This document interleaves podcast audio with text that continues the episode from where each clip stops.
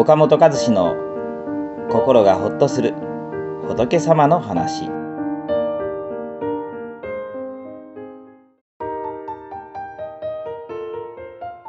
はいこんにちは岡本です、まあ、今日はですねやっぱりこの疲れた時とか、うん、なかなかね調子がこう出ないなっていう時はどうしたらいいかということをねこのお釈迦様のま教えからお話をしたいと思います。まあ、これはですね、まあ、結論から申しましょう。疲れてる時は休むしかないと。当たり前だと いうことなんですけど、当たり前なんですね。疲れてるんだからもう休むしかないと。なので、あの、まあ、どういうふうに考え方をとかね、どういうふうにこの心の持ち方も、こういうこともすごい大事なんですけど、やっぱこう疲れてる時はね、やっぱ休むのが一番。うんということです。うんまあ、ここはねなんか当たり前なんだけど意外となんかこうね当たり前すぎてこう見落としてはいないけど見落としてるっていうか軽視してる人は多いかもしれないですね。うん。なんかこうどう考えたらもっと頑張れるだろうかとかどう思ったらもっとねこのなんていうかこう気持ちをコントロールしてできるだろうかとかね。そうじゃなくてやっぱりこう疲れてる時は休むということですね。それが大事。でこれねこのお釈迦様もやっぱりこう休む時は休むのが大事とこうねお弟子に教えられてるんですね。あのあるねアナリツっていうね、えー、お弟子がすごくこう修行に打ち込んでですごいこうねこの目が目が悪くなっちゃったんです、うん、そのお弟子に対してお釈迦様はね琴の糸のように張るべきところ時は張り緩むべき時は緩めなければならぬと交差とされたと言われていますね。琴の糸、まあ、ギターの弦でもそうですけれど演奏する時はピーンと張らなければ良い音が出ませんけれどでもいつもピーンと張ってたらですね伸びきってダメになっちゃいますよ。うん、だからねやっぱこの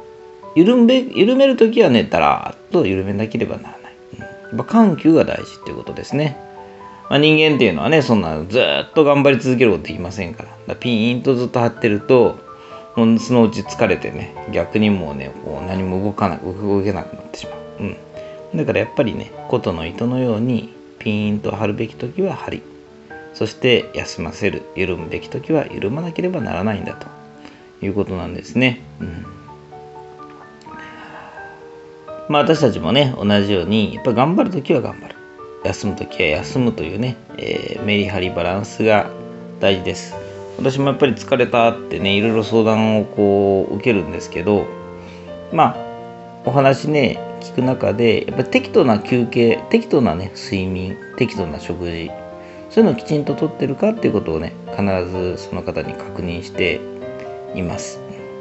でやっぱりねあの考え方とかねそういう気持ちの持ちようも大事なんですけど肉体的にすごい疲れてるとねやっぱりいい考えというかそういう気持ちの切り替えもできませんから。だからねまずねこのね、えー、休む。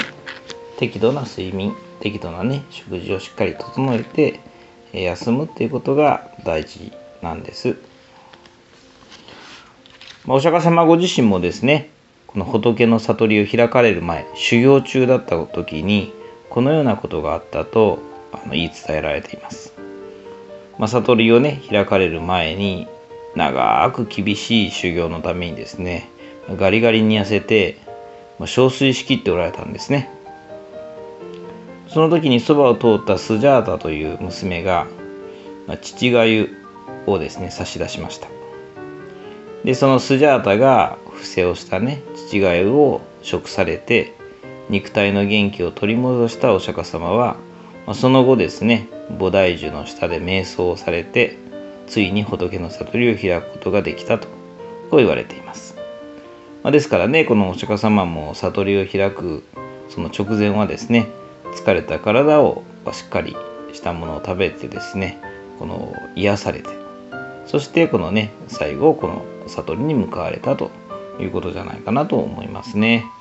ですのでね、まあ、お釈迦様のような方でもそうだということですから私たちもやっぱりこうねやっぱこうしっかり休憩を取らないと休む時は休まないと